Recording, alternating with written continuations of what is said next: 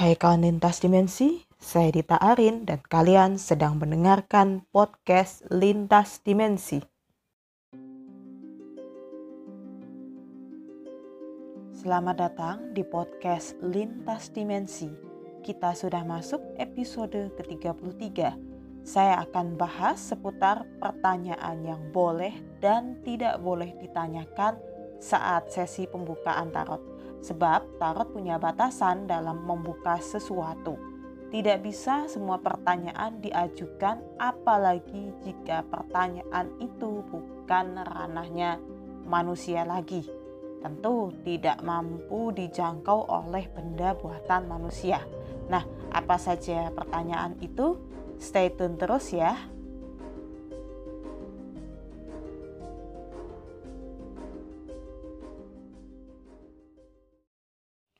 Dalam pembukaan kartu tarot, saya ada dua jenis pertanyaan yang memang saya kategorikan sendiri ya.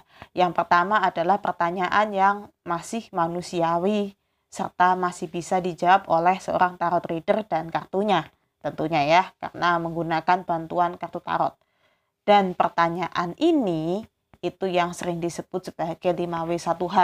Itu kita tahu ya di dalam bahasa kan juga sering disebutkan apa itu kata tanya 5W1H yaitu what, when, who, where, why, dan how. Namun dalam pertanyaan 5W1H itu tadi ada kata tanya yang harus dihindari juga. Karena memang kalaupun kita gunakan ya hasilnya tidak maksimal gitu. Dan beberapa tarot reader ada yang benar-benar menolak mentah-mentah ya untuk menggunakan kata tanya itu atau malah meminta si klien untuk menggunakan pertanyaan yang lain misalnya gitu tetapi kalau dia yang kreatif ya cukup hanya memindahkan saja ya pertanyaan itu ke kalimat yang lebih masuk lagi yang ya tentunya yang lebih dibutuhkan oleh si klien. Lalu yang kedua, pertanyaan yang bersifat keilahian atau ketuhanan. Itu contohnya itu seperti kelahiran, kematian, termasuk juga soal jodoh. Karena kita tahu sendiri ya bahwa itu kan sudah ranahnya Tuhan. Jadi kita tidak boleh menjawab pertanyaan seputar itu meskipun ya sebenarnya ya pertanyaan tentang kelahiran itu oh, luar biasa banyak apalagi yang belum pernah diberikan momongan tentu mereka akan bertanya kapan saya kira-kira punya itu tapi ini masih masih bisa diakali, masih bisa juga ditanyakan, tetapi ada batasan. Itu tidak bisa memastikan kembali lagi ke situ ya. Dan kematian itu juga sangat berbahaya sekali kalau kita bertanya tentang itu karena ya itu sudah ranah Tuhan kita tidak boleh ya ikut campur di sini sekalipun memang ada tanda-tanda bahwa seseorang di hadapan kita itu akan meninggal, kita tidak boleh memberitahukan hal semacam itu. Ya, berarti kita sudah menyalahi aturan ya, aturan langit itu. Itu sudah bukan lagi urusan manusia.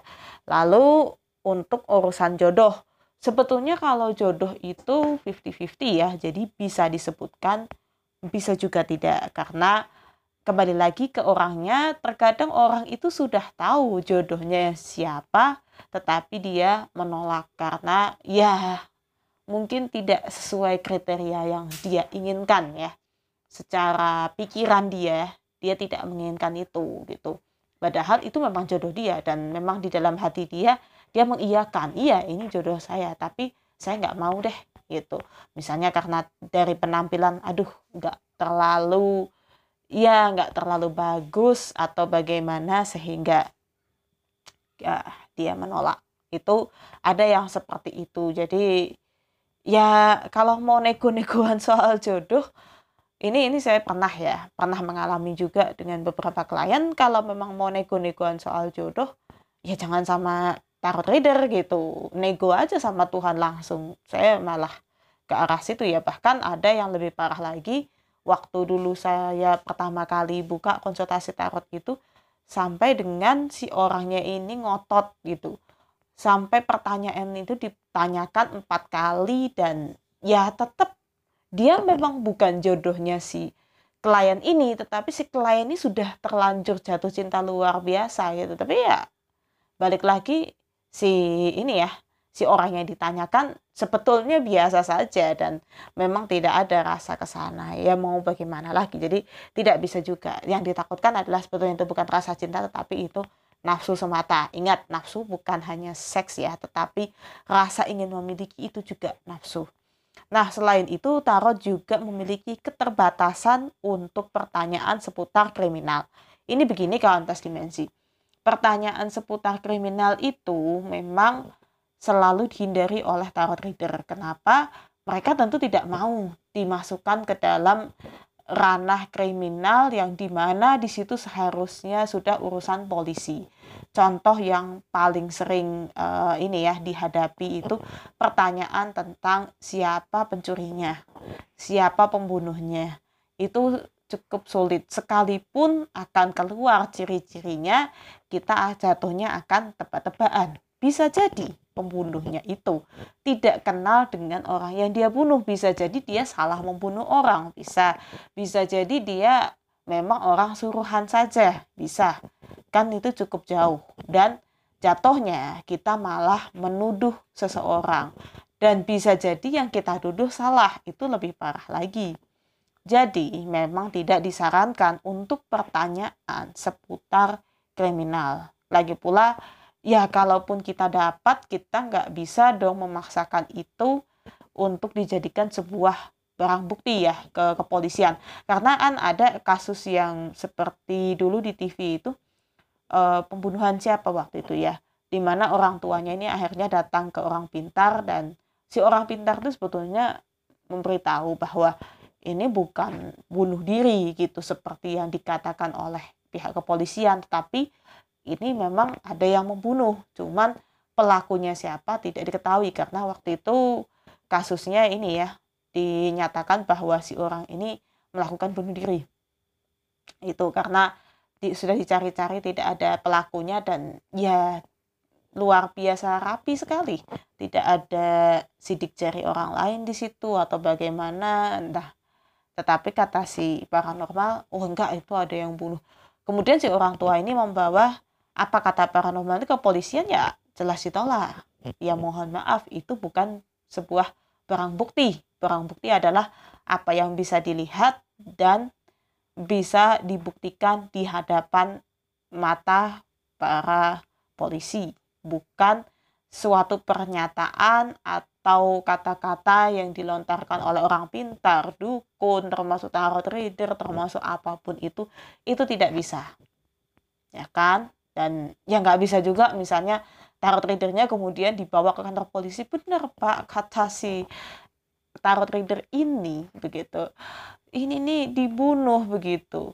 Ya tentu polisinya sendiri akan ketawa gitu. Karena nggak bisa dia menggunakan pernyataan seseorang untuk sebuah bukti ya atau uh, saksi ya sebagai saksi atau kan nggak masuk. Karena tarot reader ini juga bukan siapa-siapa kecuali dia memang pernah melihat misalnya sebelum kejadian ya atau bagaimana itu bisa. Tetapi kalau itu tidak pernah dilihat iya nggak bisa. Apalagi tarot reader ini di luar jangkauan. Ya siapa dia? Begitu kan.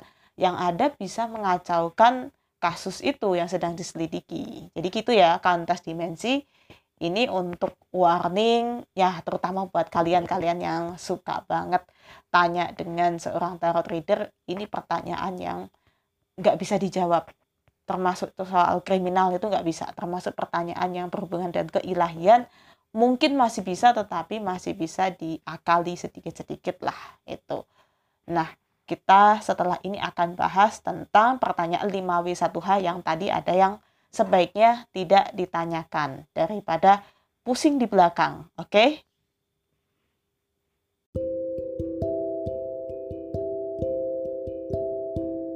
Kau lintas dimensi mau dibacakan tarotnya sama saya Dita Arin? Boleh banget, cukup dengan 100 ribu lintas dimensi sudah bisa puas nih dibacain tarot sama saya.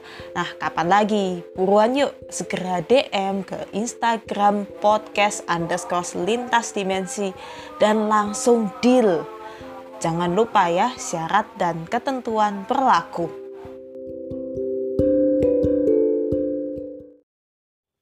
Dalam 5W1H ada kata tanya yang sebaiknya dihindari. Apa saja itu? Yang pertama adalah kata tanya kapan. Kenapa ini harus dihindari? Karena jawabannya tidak akan pernah memuaskan hati dan tidak jelas. Serta kita akan jatuhnya menuntut ke si tarot reader kalau itu tidak terjadi saya pernah kena kasus ya tentang kapan ini, tapi bukan kasus sampai kepolisian, bukan. Cuman si klien ini sempat protes ke saya ini mempertanyakan tentang kesuksesan usaha milik orang tua dia waktu itu ya. Dia memang pernah bertanya, e, Mbak, kira-kira kapan usaha milik orang tua saya itu bisa berjalan lebih baik? Saya selalu tanyakan e, estimasi waktunya Kenapa ini saya gunakan? Ini untuk membatasi. Kembali ya, saya sebutkan kan karena tarot itu punya batasan-batasan di mana dia tidak bisa menanyakan suatu hal yang luas. Jadi kita sebagai tarot reader yang harus menguasai arena di situ, menguasai ya bukan menguasai kliennya ya, tetapi menguasai arena di mana klien dan kita ini berhadapan gitu. Nah, saya mencoba untuk tetap melayani pertanyaan itu, tetapi saya batasi. Ada nggak estimasi waktu? Dia kemudian mengambil estimasi waktu tiga tahun kemudian dan uh, sekitar lima tahun kemudian lah dari tahun yang dia tanyakan. Berarti tahun saat itu ya, saya lupa tahunnya tahun berapa.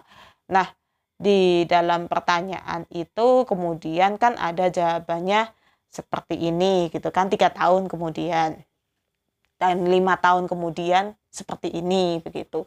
Ya ada kendala ada positif ada negatif itu wajar ya namanya orang punya usaha. Kalau positif semua itu tanda tanya jadinya. Negatif semua juga tanda tanya jadi kan berimbang. Dalam kehidupan ini ada positif negatif. Ada konflik ada ya yang enak ada pro ada kontra seperti itu ya. Ketika dia kembali lagi untuk menanyakan dengan tarot dia setengahnya marah karena dia menyatakan waktu itu sudah ya sudah tiga tahun ya tiga tahun atau dua tahun. Saya lupa juga. Dia menyatakan kata mbaknya ini usaha orang tua saya bisa maju kalau sudah di tahun ini. Kenapa kok nyatanya tidak maju atau stagnan saja? Nah kemudian saya sebutkan mas tahu nggak saya kan menyebutkan poin-poin apa yang bisa membuat usaha itu maju. Itu dilaksanakan tidak? Saya kembalikan lagi. Ingat tidak bukaannya? Iya, tapi yang saya ingat itu bakalan iya saya tahu. Itu bakalan maju gitu kan karena kebetulan waktu pembukaan itu saya ingat dikit-dikit ya tentang bukan tapi kartunya apa tentu saya sudah lupa kartunya tapi uh, inti dari bukaannya atau artinya saya masih ingat dikit-dikit. Iya, saya tahu. Itu akan maju. Tetapi apa yang terdapat di kartu itu yang sudah saya jabarkan, yang sudah saya artikan, itu sudah dilaksanakan belum? Memang pertanyaan saya agak ngegas nih ya karena saya kesel juga nggak bisa dong saya dituduh karena dia mau bilang bahwa wah saya penipu nih kok saya bilang tiga tahun ke depan bakalan sukses dan ternyata di tahun ketiganya oh nyatanya ya stagnan begitu dan agak berpikir lama. Rupanya memang usaha orang tuanya ini tetap juga tidak berjalan berimbang. Kenapa? Baik dari ibunya ya waktu itu ya maupun bapaknya ada ketidaksinkronan. Jadi maunya si ibunya ini menguasai. Kalau nggak salah waktu itu dalam usaha itu si ibunya yang lebih ini ya jadi manajer atau apa si bapaknya ini kayak bagian uh, marketing mungkin ya mungkin ya saya kok lupa di kasus itu tetapi ternyata keduanya tidak terlalu sinkron artinya ibunya sebetulnya sekalipun posisi dia manajer di dalam usaha itu ya dia kan tetap santai ya maksudnya ya namanya ibu rumah tangga kan tetap akan mengutamakan pekerjaan di rumah tangga dia gitu. Tapi bukan berarti dia melupakan tugas dia sebagai manajer di usaha itu ya. Ya tetap menjalankan tapi ya ya balik lagi kan gitu. Namanya sebagai ibu rumah tangga tentu dia akan lebih mengutamakan apa yang di rumah daripada di usaha dia gitu. Jadi kayak terpecah menjadi dua gitu kan. Nah, jadi santai lah si ibu ini sementara si bapaknya sama gitu. Sekalipun berusaha untuk mempromosikan, cari kenalan ke sana ke sini ya tetap aja gitu. Maksudnya gerakannya itu tidak misalnya begini ya. Kalau orang promosi itu kan ada target tuh dalam satu hari minimalnya closing satu pembeli misalnya seperti itu. Nah si bapak ini ya hanya sekedar yang penting saya sudah menjalankan tugas promosi saya untuk usaha saya dan usaha istri saya. Ya nggak jalan namanya kayak begitu. Ya saya berani bilang begitu karena bukan apa-apa ya artinya orang yang membuka usaha itu luar biasa getol dan dia memiliki targetnya masing-masing. Jadi misalnya target satu hari satu pelanggan, satu hari closing satu, satu hari closing dua orang misalnya gitu. Atau bagaimana. Itu kan ada target. Jadi itu bisa ngejar. Tapi kalau sistemnya begini ya berarti ini sama saja dengan kegiatan usaha. Itu tidak lebih tidak kurang. Satu pertama hanya masalah hobi. Nah, yang kedua, masalahnya itu tidak dilakukan secara serius ketiga tidak ada sinkronitas antara kedua pasangan suami istri ini gitu ya. Ini kesimpulannya seperti itu. Ya jadi usaha itu ya stagnan. Saya bilang begitu lagi oke mas ini saya buka gitu. dan ya hasilnya sama. Bagaimana ini bisa maju kalau keduanya masih seperti itu? Itu. Yang saya lebih ngegas lagi adalah di pertanyaan kapan itu Mas ya mau nuntut saya. Tetapi kenyataannya hal itu tidak dilakukan gitu. Maksudnya saran-saran yang sudah saya keluarkan solusi atau ide atau apa yang memang nampak di kartu tarot. Karena kartu tarot tidak hanya sekedar yes or no atau bagus jelek bukan ya tetapi dia bisa menggambarkan sebab akibat gitu ya. Bisa menggambarkan penyebabnya apa ya akibatnya apa dan awal mula pemicu masalah di mana, konfliknya itu, itu bisa bisa memunculkan begitu. Tetapi dalam kasus pertanyaan kapan ini gitu kan yang membuat saya emosi juga dengan dia ya karena nggak ada usaha gitu. Dia mempunyai usaha tetapi tidak ada usaha. Jadi ya ya kalau saya bilang ini seperti orang yang penting ada kegiatan gitu ya. Ya susah gitu kalau memang kita mau maju, mau pesat, mau apa, itu kan perjuangannya luar biasa ya dan banyak juga kisah-kisah orang sukses yang dia pun berjuang dari benar-benar titik nol, dari benar-benar tidak memiliki apa-apa, bahkan supportnya hanya teman, kemudian dia bisa merangkak naik dan terus terus terus kemudian dia baru bisa jadi sukses. Artinya dia berdarah-darah dulu di awal baru dia bisa naik ke atas. Lah kalau biasa aja, masa kita harus nuntut seorang tarot trader untuk bisa merubah? Nuntut kartunya untuk bisa berubah kan nonsen karena kartunya itu ya hanya menunjukkan kondisi yang ada kondisi yang terjadi dan pemikiran-pemikiran yang ada ya. Artinya bukan sebetulnya kartu tarot tidak menunjukkan ke depannya si orang itu. Karena kembali lagi hukum sebab akibat kan ya berlakunya sebetulnya saat itu. Itu kan. Sebab akibat tuh contohnya begini sih sebetulnya kalau kita tidak belajar maka besok ulangan akan mendapatkan nilai buruk. Itu sebab akibat seperti itu. Itu contoh ya. Jadi kembali lagi ke pertanyaan. Duh saya jawab pertanyaan tentang kapan ini sepanjang apa ya. Ya kalaupun kalian tarot reader ya kontes dimensi dan dituntut semacam itu kalian boleh sebetulnya ingatkan kembali orang itu. Mas, Mbak, Kak, Pak, kita hanya tarot reader, kita hanya membukakan apa yang selama ini tertutup, apa yang selama ini kita tidak tahu. Tetapi kita tidak bisa merubah. Kalau memang di tiga tahun ke depan seharusnya sudah berubah lebih baik, adakah usaha yang dilakukan? Adakah perjuangan yang dilakukan? Adakah pengorbanan yang dilakukan? Dan kalau nggak ada, jangan pernah menuntut ke tarot reader termasuk kalian yang memang berposisi sebagai seorang klien dari tarot ini. Itu ya ini pesan dari saya juga. Lalu untuk kata tanya yang berikutnya adalah di mana? Ini kata tanya yang sebetulnya sangat menjebak. Tarot reader mana pun kalau disuruh menjawab, ya susah gitu ya. Bahkan yang sudah senior pun biasanya akan nolak, oh maaf kata di mana ini cukup sulit. Pun kalaupun dipaksa benar untuk menjawab pertanyaan di mana hanya bisa memberikan ciri-ciri. Syukur-syukur dia memberikan inisial nama kota, nama negara tapi tidak bisa nama daerah, nama kecamatan, nama ya itu terlalu dalam ya. Nggak, nggak bisa seperti itu. Jadi jatuhnya akan tebak-tebakan juga dan nggak penting banget sebetulnya. Ya kan? Misalnya contoh nih, ada pertanyaan di mana suami saya saat ini gitu karena kok sudah tiga hari menghilang tidak ada jejak, apakah dia bersama wanita lain gitu kan, atau dia sebetulnya terjadi sesuatu atau apa. Cukup sulit kan kita untuk memberitahu di mana?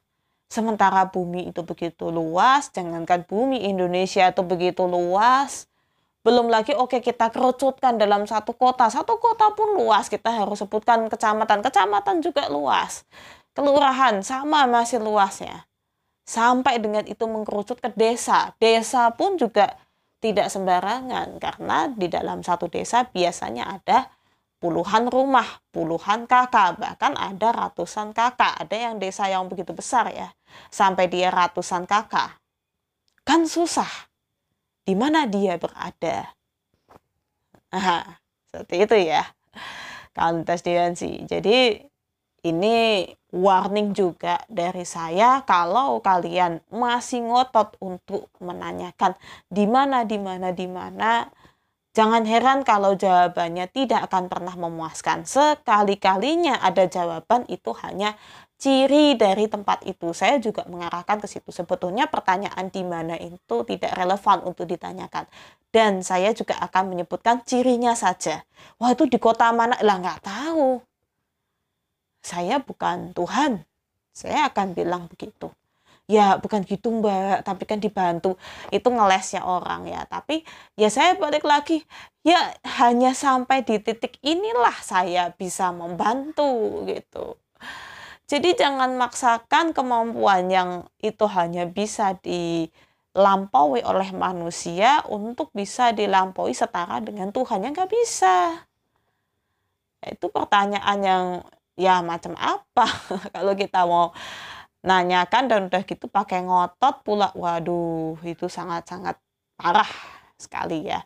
Dan ya kapan-kapan saya juga akan menjelaskan tentang kenapa kita tidak bisa memaksakan ya dalam pembukaan kartu tarot. Itu kapan-kapan sajalah. Mungkin saya akan rencanakan di episode keberapa. Tapi yang kali ini saya akan fokus untuk pertanyaan yang boleh dan tidak boleh. Lalu kita lanjut ya. Ada kata tanya siapa juga tidak bisa dijawab secara rinci. Ini saya notet juga. Dan ada baiknya dihindari. Bukan tidak bisa dijawab, jatuhnya itu tadi. Seperti yang saya sebut, apalagi itu kasus kriminal. Jatuhnya kita tebak-tebakan dan saling tuduh, muncullah fitnah. Yang kena, tarot readernya juga kena. Kalau kita mau ambil dosa, dosa juga tarot readernya. Karena apa? Kita menyebabkan seseorang memfitnah orang lain yang belum tentu benar. Bahaya. Kita nggak bisa melakukan hal semacam itu. Jadi saya pun juga akan mau warning orang-orang yang bertanya dengan kata, siapa mbak? Jodoh saya siapa? Waduh, apakah yang bernama Paijo, apakah yang bernama Stephen, apakah yang bernama Dimas, kita nggak tahu. kita nggak tahu kan susah kita mau menanyakan hal-hal yang semacam itu. Dan kembali lagi kalaupun ditanyakan ya kita jawab apa? Satu-satunya jawaban adalah mohon maaf kita hanya bisa menyebutkan ciri tetapi kamu tidak boleh menebak-nebak ini siapa. Karena yang ditakutkan adalah nanti akan mempengaruhi pikiran kamu gitu. Itu yang selalu saya warning ke orang-orang kalau kamu tetap nekat menanyakan siapa siapa siapa begitu. Ah, itulah jawaban yang paling simple dari saya untuk mereka ya, para klien saya itu. Dan ada baiknya juga memang ya gak usah ditanyakan serta ini deh anggaplah itu sebagai hal yang tidak penting gitu aja tentang siapa itu tadi ya. Jadi saya ulang kembali pertanyaan yang perlu dihindari yaitu pertanyaan dengan kata tanya kapan di mana dan siapa. Itu ya itu tolong untuk dihindari. Nah setelah ini saya akan mencoba untuk menjabarkan tentang pertanyaan yang berhubungan dengan keilahian itu ya. Semoga sempat ya ini sekaligus oh iya waktunya udah agak mepet ya. Oke lah di ini aja sekaligus untuk menutup saja untuk episode kali ini. Saya akan bahas tentang pertanyaan yang sudah bersifat keilahian atau ini lebih tepatnya ke arah takdir. Nah, pertanyaan tentang takdir ini memang cukup sulit ya untuk dijawab oleh manusia dan seharusnya tidak dijawab gitu. Tetapi namanya manusia itu kepo ya. Jadi selalu pengen tahu gitu tentang dirinya. Ini berbeda dengan yang disebut nasib jadi kalau kesuksesan, kemudian miskin kaya itu sudah masuk ke arah nasib sebetulnya ya. Jadi masih bisa di ini diusahakan gitu. Tetapi kan tinggal waktunya atau timingnya itu yang nanti kita tidak tahu gitu kan. Kembali kepada perjanjian kita di alam rahim. Dan manusia biasanya lupa ketika sudah lahir di dunia ya. Tentang perjanjiannya apakah dulu dia sudah dijanjikan akan mendapat harta sekian, misalnya gitu akan menjadi orang kaya, menjadi orang miskin, dan itu masih bisa dirubah atau tidak, yang tentunya tidak bisa dirubah itu tiga hal, kelahiran, kematian, dan jodoh. Itu sudah paten gitu ya. Dan kalau kita berusaha untuk merubah, fatal ya, karena ini luar biasa sekali ini hubungannya dengan Tuhan. Itu seharusnya bukan ranah kita apalagi untuk seorang tarot reader. Tetapi untuk ditanyakan pun juga sebaiknya dihindari. Kenapa? Ya kasihan tarot readernya ya kena karma.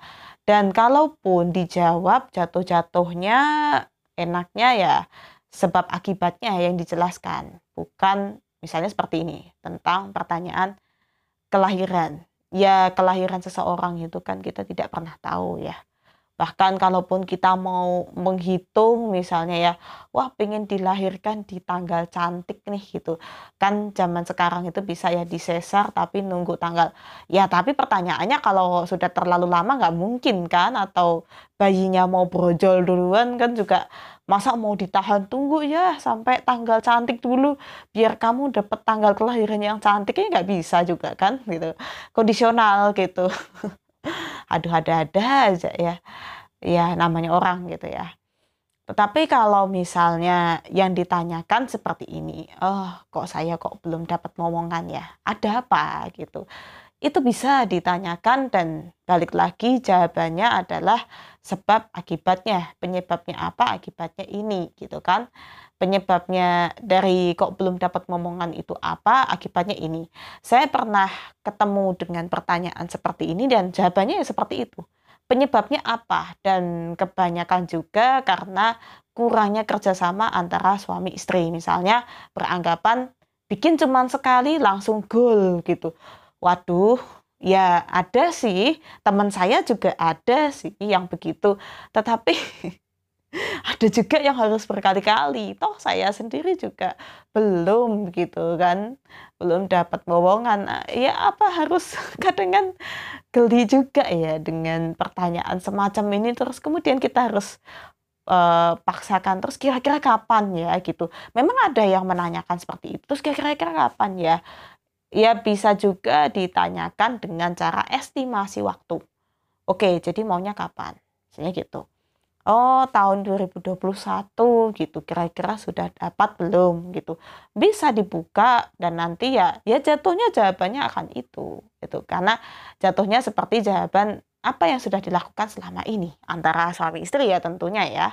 Atau adakah di situ kendala gitu. Adakah di situ hal-hal yang mengganggu termasuk stres itu juga mengganggu ya mengganggu kehamilan ya. Jadi nggak bisa juga gitu dan kalau sudah berhubungan dengan stres, kemudian berhubungan dengan hormonal atau berhubungan dengan penyakit tertentu, bawaan atau apa pun itu sebaiknya diperiksakan ke dokter. Itu sudah bukan ranahnya tarot reader dan kita nggak bisa memaksakan Mbak, Mas bisa dihilangkan nggak? Ya kita taruh trader bukan ngilangin penyakit gitu kan. Kalau itu memang penyakit ya dicek, diobati, bukan dengan cara ditanyakan ke kita. Kita hanya membuka ada ini loh gitu kan. Coba deh dicek gitu. Oh iya ya saya udah lama nih nggak cek ke dokter kandungan misalnya seperti itu. Jadi tidak semua bisa ditangani oleh seorang tarot reader dan kembali lagi ya jawabannya masih jawaban yang lebih ke arah manusiawi sebetulnya kan gitu. Tapi kalau masalah mesti dicepetin atau mesti setahun kemudian harus ada dan sementara di takdir manusia itu ya tertulis bahwa ya belum saatnya satu tahun bisa jadi 10 tahun. Bahkan ada 17 tahun kemudian baru punya anak. Bahkan 25 tahun kemudian setelah nikah baru punya anak ya ada gitu ya kita kan nggak bisa dong gitu mau memaksakan. Sama juga dengan kematian. Saya geli sebetulnya dengan pertanyaan ini. Ketika orang ini takut dengan kematian orang-orang ini malah justru bertanya sama tarot reader kapan ya mbak saya mati? Waduh saya aja takut gitu. Ya kalau saya mau mengakui ya saya takut lah mati itu nggak sesimpel yang ah gitu aja langsung bruk. Tak sadarkan diri dan ya hilang gitu kan. Tidak sesimpel itu gitu kan. Karena dalam menuju kematian itu kan ada beberapa tahap, beberapa step yang kita alami. Dan ya sebetulnya di dalam kitab suci ada yang menyebutkan, ada yang tidak disebutkan, ada yang tersamarkan, ada yang sebetulnya disebutkan dalam bentuk kode gitu kan atau memang itu harus dipelajari dari orang-orang yang mengalami itu tadi ya mau mengalami atau proses menuju kematian itu seperti apa gitu. Tapi kan tidak bisa kita sama ratakan oh kalau manusia mau meninggal akan terjadi ini ini ini ini. Gak bisa karena kita kembali lagi ya itu kembali kepada amal dan ibadah masing-masing. Ini simpelnya begitu kan.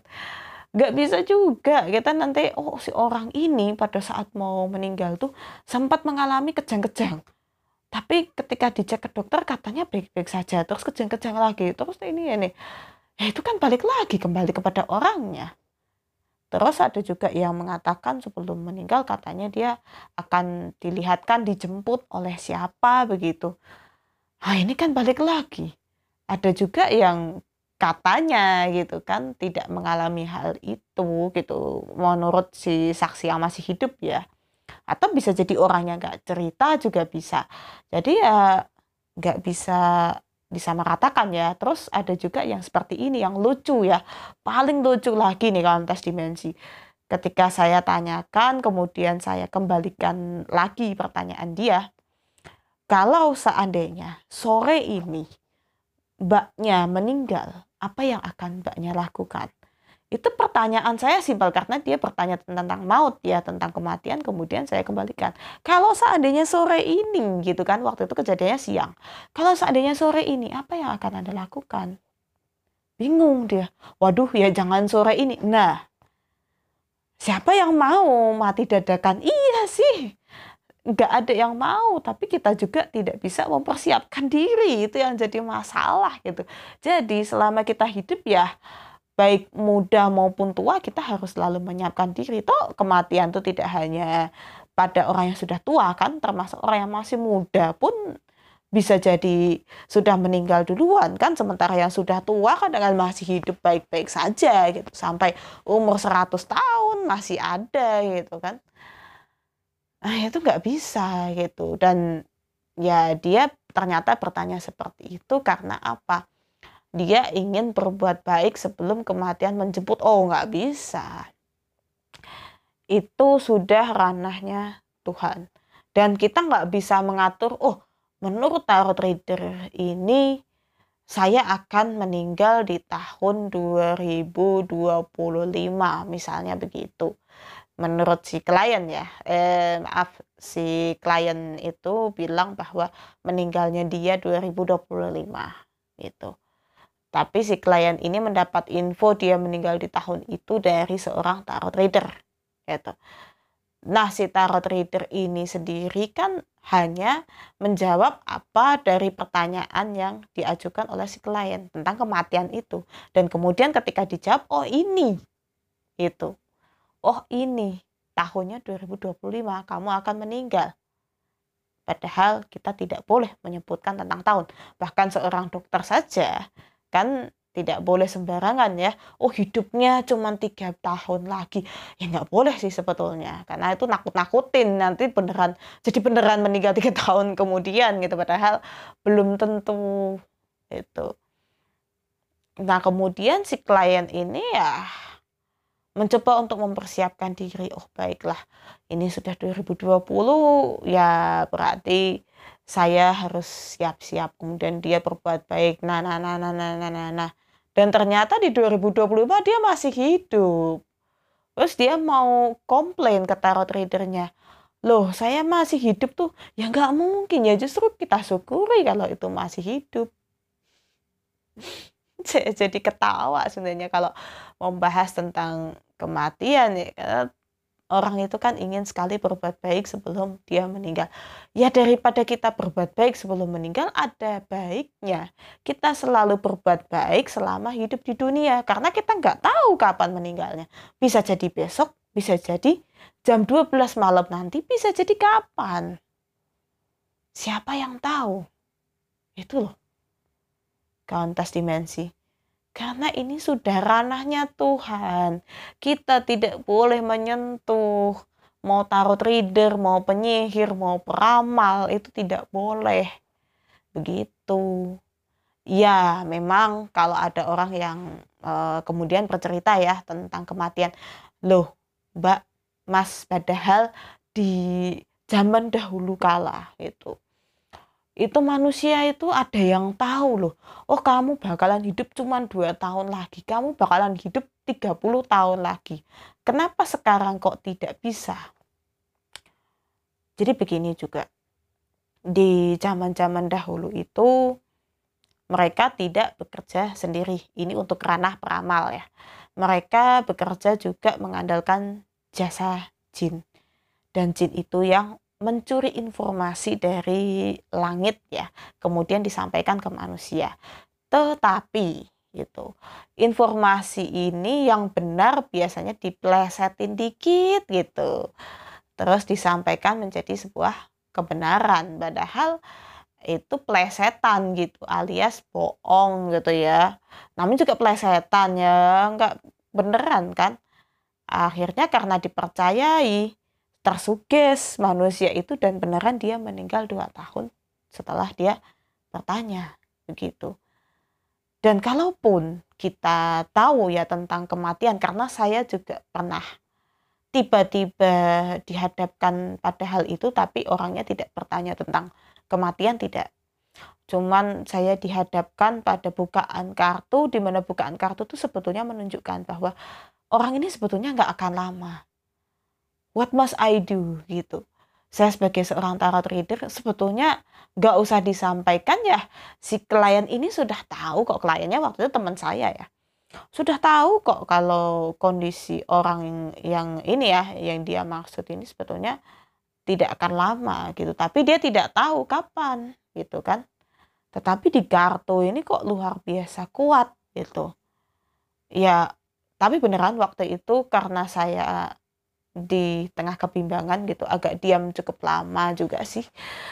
Kemudian saya baru berani mengutarakan dan bahasa saya seperti ini. Mohon maaf banget mbak. Ini kok ada tanda-tanda mbaknya akan menjadi seorang single parent? Waduh berapa lama itu dit gitu. Ya saya nggak bisa menjelaskan ya berapa lama tetapi ini dalam waktu yang singkat. Ya masih tahun ini kalau di dalam kartu estimasi atau perkiraan itu di bulan ke-9 tetapi saya kembali lagi uh, bahwa kalau saya nyebutnya wallahu alam ya. Ya Allah maaf serak wallahu alam kita nggak bisa menentukan kepastian kematian seseorang.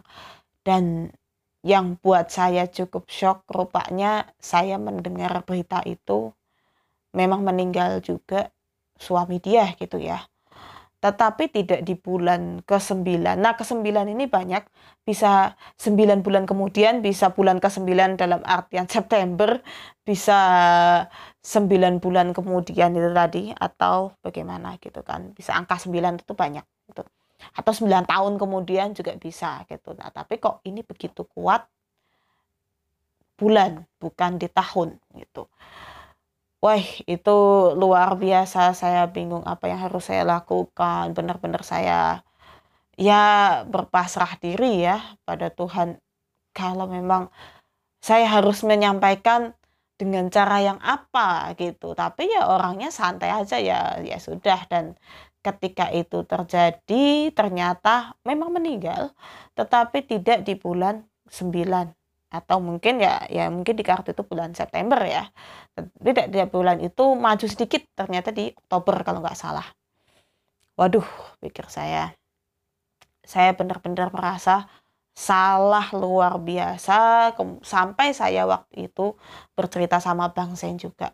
Bang saya bukannya ingin mendahului karena ini nampak dan ya terbaca gitu. Saya harus bagaimana? Ya kan Dita tidak berusaha untuk menembus itu. Memang saya nggak berusaha menembus itu tentang kematian ya. Memang saya tidak menembus dan pertanyaannya sebetulnya nggak ada hubungan dengan kematian. Tapi kenapa kok berhubungan ya? Ini apa sebab gitu? Warning gitu menjadi warning ya. Ini apa sebab kok jadi warning gitu? Wah, saya langsung gimana bang? Gitu kan. Saya udah lemas saya udah beneran meninggal bang. Ya ya kita jangan merasa salah gitu. Itu yang buat saya cukup naik ya semangatnya. Dita jangan merasa salah. Memang memang Dita diperlihatkan memang Dita diizinkan tetapi meleset kan nyatanya ya meleset gitu. Cuman ya deg-degan juga waktu itu sampai akhirnya saya benar-benar minta maaf sama teman saya. Saya tidak ingin mendahului kehendak Tuhan. Dan memang itu yang tergambar dan saya juga tidak ingin menakut-nakuti gitu kan. Tapi ya dan saya diikuti dengan ucapan bela sungkawa ya waktu itu. Tetapi teman saya enggak apa-apa dit. Saya sudah terima itu. Ya saya cukup lega dengan kata-kata dia sudah cukup menerima dengan kabar tentang kematian itu. Ya sempat di tiga hari saya sempat sempat masih merasa bersalah masih merasa bersalah. Tapi saya diperlihatkan hal itu. Gimana gitu? Ini bukan masalah untuk mencegah bukan. Tapi ya memang sudah tidak bisa dicegah ya karena kematian kan ya tapi saya kan yang saya takutkan cuman itu gimana kalau ternyata ini saya melanggar gitu ya, melanggar aturan langit, melanggar aturan yang sudah ditetapkan oleh Tuhan gitu. Tapi ya balik lagi seperti itu juga penjelasan dari Bang Sen ya. Jadi mana letak salahnya toh memang itu diperlihatkan gitu. Berarti saya memang mendapat izin untuk melihat itu meskipun tidak dan tidak toh tidak sesuai kan dengan di ya memang tidak sesuai ya sudah santai aja gitu. Akhirnya saya mulai bisa santai ya setelah tiga hari setelah tiga hari yang aduh gitu masih dak dik duk gitu kan. Karena baru inilah saya berbicara tentang kematian melalui kartu tarot dan ya cukup shock juga ya. Kan itu tadi makanya kantas dimensi tidak mudah untuk mengungkapkan tentang hal-hal berhubungan dengan kematian. Lanjut ini kok jadi lama sekali saya ngomong. Uh, kita lanjut ke masalah jodoh wah ini bakalan lebih lama kalau lintas dimensi untuk menjelaskan tentang jodoh jadi begini kita tidak boleh memaksakan tentang jodoh. Lebih-lebihnya adalah kita berpasrah diri. Jodoh itu kan yang diberikan adalah yang terbaik dari Tuhan untuk kita, bukan yang terbaik dari kita. Sering sekali yang kita doakan itu adalah yang terbaik dari kita. Kita meminta jodoh orang kaya, kita meminta jodoh orang ganteng ya kalau itu cewek atau minta yang cantik kalau itu cowok Kemudian ada lagi yang meminta kalau bisa dapat mertua yang baik, kalau bisa kehidupannya baik-baik saja gitu kan, tidak ada pengganggu. Semuanya mau kehidupan yang seperti itu. Tapi itu tidak akan berjalan semulus itu dan itu yang saya alami ya ketika saya menikah juga ya tidak mudah untuk uh, kalau menemukan jodohnya ya, ya itu sudah bisa, tetapi artinya untuk menjalani kehidupan itu. Dan orang-orang kan tidak hanya bertanya tentang siapa jodoh saya, jodoh saya seperti apa, atau ini jodoh saya atau bukan, misalnya sudah punya pasangan ya.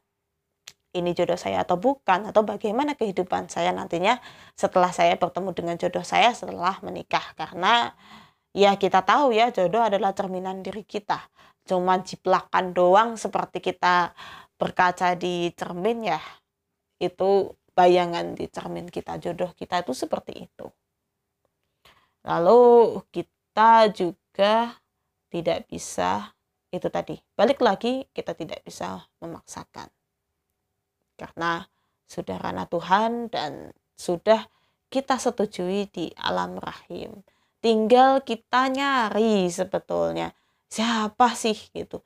Dan jodoh itu nggak bisa ya seperti kita ini ya wah bisa ketemu jodoh di umur 21 tahun gitu. Wah bisa ketemu jodoh di umur 25 tahun. Itu rasa dunia itu wah, sempurna sekali. Tetapi ada yang baru ketemu jodohnya sudah kayak kakek ada yang bertemu jodohnya setelah dia bolak-balik e, kawin cerai empat kali. Sampai konotasi masyarakat wah wah ini negatif lah apalah gitu. Dan terkadang ya diri kita ini sedih ya butuh mood poster juga untuk mengalami hal-hal yang kurang enak kayak gitu ya. Tetapi kan kita kan perlu tarik garis lurus juga. Jodoh itu kan sesuatu yang ya berpasangan dalam artian kita nggak bisa mengatur yang sesuai dengan keinginan kita. Karena itu sudah pasangannya ibarat tutup ketemu botol. Misalnya saya punya tutup yang berwarna merah dan botolnya berwarna merah kan nggak mungkin tutupnya saya pindah ke botol yang berwarna hijau akan menjadi aneh gitu ya. Itu salah satu contohnya maksudnya. Tetapi botol yang tutupnya berwarna hijau ya tetap biar dia tutupnya hijau. Jadi pasangan tuh seperti itu tutup sama uh, botolnya. Pas serasi gitu. Saling berdampingan. Itu sebetulnya makna jodoh yang sesungguhnya. Bukan masalah cantiknya bukan masalah gantengnya bukan masalah kaya atau miskin itu kembali ke situ. Ya karena kan orang itu gimana ya terkadang ada orang yang merasa protes ya ketika ada orang yang ini satu cerita ya pernah diceritakan oleh ini juga salah satu teman bahwa ada yang kayaknya aneh sih gitu kan kalau si siapa waktu itu ya temen dia itu cantik putih mulus eh dapat suaminya. Yang kayak gitulah gitu. Menurut orang-orang sih jelek gitu. Tapi namanya jodoh kita nggak pernah tahu. Dan nggak bisa juga kita menyangkal wah jangan-jangan nih dipelet nih. Wah jangan-jangan ya kita nggak bisa. Seperti itu begitu kan. Nah kembali lagi ke situ. Dan ternyata ya meskipun mereka tidak imbang ya dari segi penampilan ternyata gitu mereka itu saling mengisi satu sama lain. Itu juga jodoh kan seperti itu. Tidak bisa yang uh, apa yang penting serasi itu sama-sama ganteng sama cantik sama, atau yang lain sama-sama orang kaya sama-sama orang miskin sama-sama ya nggak bisa. Kita nggak bisa ke sana loh. Itu kantas dimensi. Ya rasanya sudah cukup ya penjelasan saya tentang ketika pertanyaan yang ya rawan tuh ditanyakan sebetulnya pertanyaan tadi karena sudah masuk ke ranah Tuhan dan tidak boleh juga untuk dijawab ya. Sebenarnya nggak boleh tapi masih bisa cuman butuh diakali saja dan pertanyaan-pertanyaan yang sekiranya masih manusiawi tapi sebetulnya lebih baik dihindari juga saya rasa cukup sekian terima kasih sudah mendengarkan. Salam semesta